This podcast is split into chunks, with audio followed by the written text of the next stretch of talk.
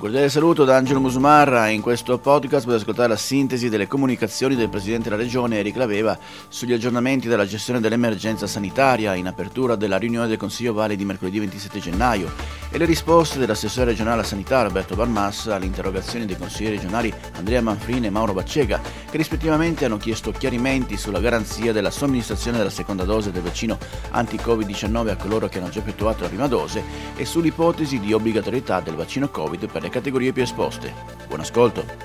In primis, eh, come noto in questi ultimi giorni, è diventata di presente attualità la problematica della consegna dei vaccini, in particolare i vaccini Pfizer, per la quale il governo sta intraprendendo peraltro un'azione legale per far rispettare gli impegni dei tempi di consegna.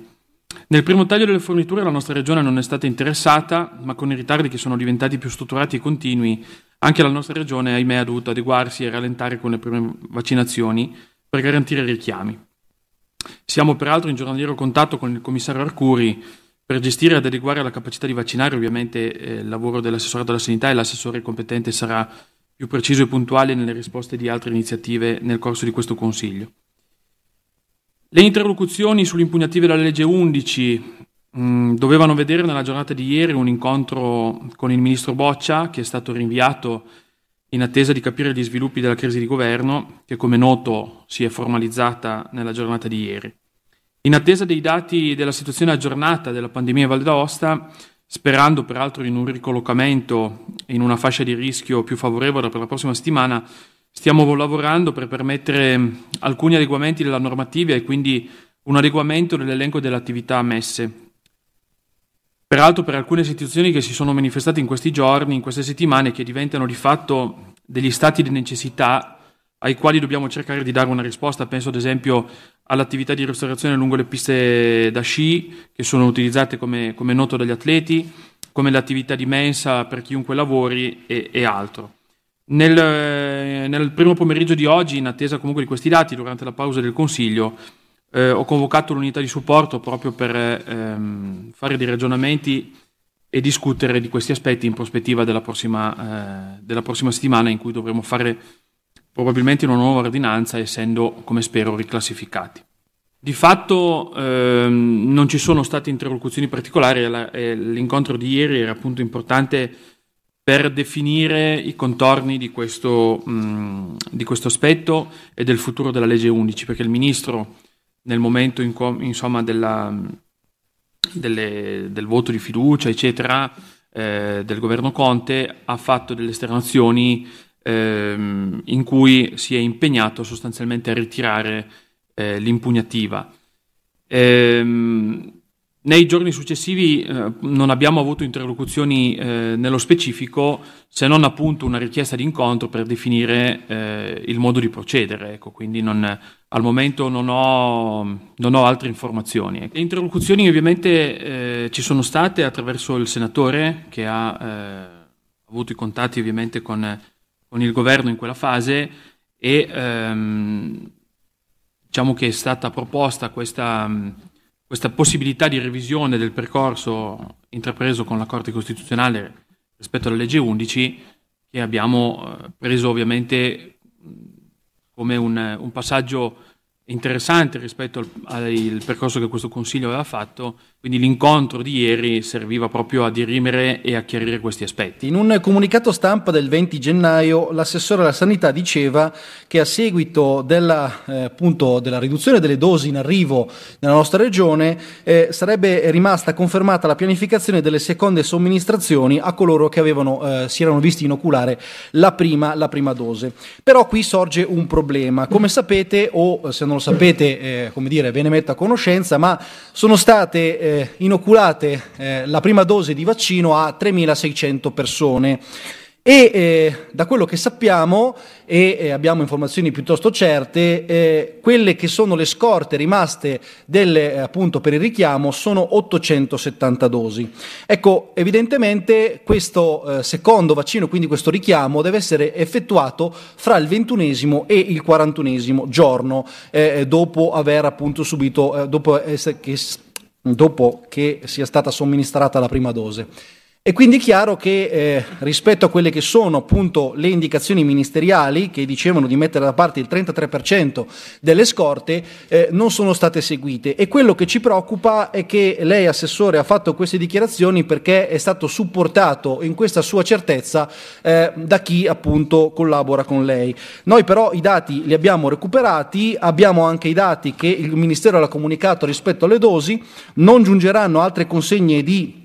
vaccini dopo il 20 gennaio, parlo del, del, vaccino Pfizer, che ha visto le consegne il, dal 27 dicembre al 7 gennaio, dall'11 al 13 di gennaio e dal 18 al 20 gennaio, di 1970 dosi, 1950 e 975. Quindi siamo preoccupati ovviamente che non si riesca ad addivenire alla seconda dose, rendendo a questo punto di fatto inutile l'inoculazione della prima, perché evidentemente se non si arriva alla somministrazione della seconda dose, la prima dose diventa inutile. Grazie consigliere Manfrin per la domanda, anche perché così così facciamo magari un po' di chiarezza. Eh, qui è una questione quasi matematica, diciamo fondamentalmente più che altro. Al di là del fatto che ritengo che comunque le raccomandazioni di, del commissario Arcuri di mantenere il 30% di riserve siano arrivate come sempre in ritardo, perché in quel caso è stata un po' chiusa la porta della stalla quando i buoi erano scappati, per cui se c'erano delle problematiche di questo tipo, prima di dare indicazioni a utilizzare tutti i vaccini disponibili e anche a essere piuttosto rapidi, e allora magari bisognava essere un po' più cauti anche perché il Ministero e il Commissario Arcuri hanno avuto parecchio tempo per vedere delle statistiche che molte, alcune regioni, tra cui noi sicuramente, per cercare di dare una risposta vaccinale il più precoce e più rapida possibile, abbiamo vaccinato eh, tante persone.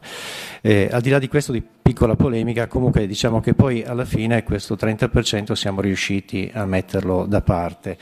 Eh, le dosi attualmente disponibili, questa è la risposta comunque dell'azienda, eh, eh, quelle stoccate prudenzialmente sul richiesta del commissario nazionale eh, straordinario per l'emergenza Arcuri in riferimento alle recenti criticità sulle forniture dei vaccini disponibili a cui si sommano quelle pervenute in data 26 gennaio, perché poi il 26 gennaio sono arrivate 1170 dosi, cioè ieri, e quelle che arriveranno, sempre su indicazione di Arcuri, all'inizio del mese di febbraio consentono di garantire per fortuna a tutti i soggetti che hanno già ricevuto la prima dose i richiami nei tempi raccomandati dalle, dosi, dalle case farmaceutiche. L'azienda USL ha comunicato inoltre che verosimilmente sarà anche in grado di riprendere le somministrazioni delle prime dosi secondo la programmazione temporaneamente sospesa a metà gennaio. Quindi eh, concluderei dicendo che eh, il fatto che siano state somministrate queste 1100, cioè fornite queste 1170 dosi e non sia stata fatta la famosa riduzione del 20%, perché la Valle d'Aosta è una delle quattro regioni a cui non sono state ridotte le forniture, eh, questo ci permetterà di fare tutti i richiami. Eh, ieri sono state fatte anche delle vaccinazioni diciamo, di prime dosi, proprio alla luce di questi ultimi dati, ovviamente nei grandi anziani, e programmeremo a breve anche la vaccinazione eh, eh, domiciliare proprio per le persone che non possono essere vaccinate. Quindi ovviamente io non le posso dire che ho fatto io i conti con la calcolatrice, però questi sono i dati comunicati dall'azienda USL. Io la ringrazio Assessore per la sua spiegazione, però le evidenzio nuovamente il dato perché è abbastanza lampante. Se i vaccinati sono 3.600 e le dosi di scorta sono 870, al di là che non ci troviamo chiaramente nella percentuale del 33% che il Ministero chiede di mettere da parte, ma siamo circa al 25%, ma anche aggiungendo le 1.170 dosi che, la, che sono arrivate con la consegna del 26, evidentemente non riusciremo a coprire tutti e 3.600 coloro che hanno ricevuto la prima dose. La prima vaccinazione di cui lei fa riferimento, che è stata fatta in questi giorni per i grandi anziani rientra nelle 140 vaccinazioni dell'RSA che sono state effettuate con quelli che sono i vaccini Moderna, che differiscono ovviamente dai vaccini Pfizer. Sappiamo che le consegne di Moderna sono arrivate 200 per il 13 di gennaio e 100 per il 25 e 27 gennaio, quindi c'erano 300 dosi a disposizione, 140 dosi di vaccino sono state effettuate e ne rimane quindi circa la metà e quindi richiamo si può fare. Quello che ci preoccupa invece è la questione Pfizer, quindi le chiedo ovviamente eh, di fare luce soprattutto con chi le fornisce i dati, che probabilmente non le dice la verità, per evitare di arrivare eh, a magari dare delle sicurezze che sicurezze non sono. Grazie. Riguardo all'interrogazione, eh, la prima richiesta era la percentuale di adesione alla campagna di vaccinazione del personale sanitario, suddiviso tra medici, infermieri e operatori sociosanitari. Dai dati relativi alle prime somministrazioni al personale sanitario dell'USL nella fase A del piano vaccinale risulta quanto segue. I dirigenti medici vaccinati sono 264 su 377 vaccinabili. La percentuale dei soggetti vaccinati su quelli vaccinabili, eh, vaccinabili il valore che si ottiene sottraendo al totale dei medici 26 soggetti immunizzati perché già positivi al Covid-19 negli ultimi quattro mesi è del 70%. Eh, per quanto riguarda i direttori di struttura complessa vaccinati sono 24 su 28. Gli infermieri vaccinati sono 431 su 672 vaccinabili. Anche qui eh, dobbiamo togliere i pazienti che sono già, le persone che sono già immunizzati e abbiamo quindi una percentuale del 64%. Per quanto riguarda gli operatori sociosanitari vaccinati sono 124 su 231 vaccinabili e anche qui una volta sottratte le persone che sono già immunizzate la percentuale è del 53,6%. I dati aggiornati al 20 gennaio 2021 sono comunque soggetti ad attese variazioni in esito della, alla futura adesione alla campagna vaccinale di altri dipendenti alla vaccinazione dei soggetti attualmente immunizzati a causa della pregressa o presente positività al Covid-19 e dalla ripresa della vaccinazione, temporaneamente sospesa in attesa delle prossime forniture di vaccino previste per l'inizio del mese di febbraio. Per quanto riguarda la percentuale di adesione alla campagna di vaccinazione del personale delle microcomunità e delle strutture di riabilitazione sul territorio, comprese le strutture private accreditate e convenzionate, eh, qui diciamo dare dato, posso dare un dato percentuale eh, medio che è del 41, anzi 42,63% perché è l'ultimo aggiornamento. Eh, noi abbiamo anche una tabella in cui viene riportata la percentuale di adesione di microcomunità per microcomunità e struttura per struttura. Eh, per quanto riguarda la terza eh, domanda, se alla luce di questi primi dati è stata valutata l'ipotesi di rendere obbligatorio l'assunzione del vaccino per determinate categorie più esposte, eh, posso dire che person- personalmente potrei condividere la necessità di stabilirne l'obblig- l'obbligatorietà vaccinale, anzi direi che la condivido, eh, anche se comunque credo nella responsabilità nell'etica di ognuno, perché ritengo appunto che sia indispensabile eh, riportare eh, sul piano etico e morale appunto questa responsabilità, perché se non raggiungiamo una percentuale abbastanza elevata di vaccinazioni ovviamente non, non riusciremo a avere quell'immunità di gregge tanto agognata. Però la, la, disciplina però di tale obbligo non rientra nei poteri di questa regione, bensì unicamente nell'organo legislativo nazionale. Dopo aver presentato l'interrogazione ci è venuto in soccorso il comunicato stampa dell'USL che lei, Assessore, ci ha appena illustrato le percentuali per quanto riguarda eh, i dipendenti dell'azienda USL sono direi abbastanza soddisfacenti, resta sempre molto eh, basso il dato degli operatori sociosanitari. Ed è confortevole anche il dato regionale che vede la nostra regione in questa prima fase del piano vaccinale eh, al primo posto in Italia primato che però contrasta con l'affermazione che soltanto il 50% del personale sanitario ha per ora accettato il vaccino.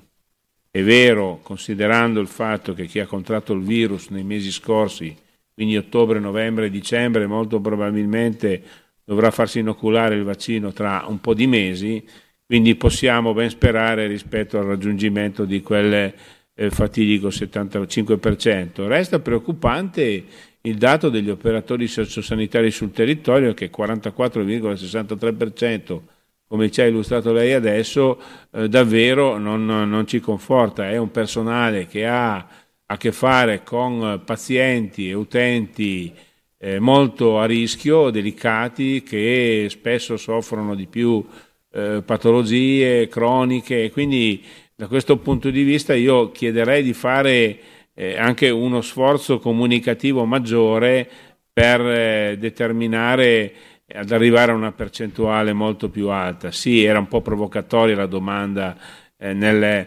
richiedere di eh, eh creare un'obbligatorietà al, al, comparto sanitario e anch'io condivido che sarebbe necessario farlo. Vedremo se questo governo impazzito è in grado di dare risposte in questo senso, ma ho i miei dubbi. Ed è tutto per questo podcast, grazie per il vostro ascolto. Se ritenete interessanti i contenuti che avete appena ascoltato potete condividerli utilizzando i canali social di Aosta Press. Per ogni comunicazione potete scrivere a podcast-ostapress.it. Al prossimo ascolto, buona continuazione, state bene.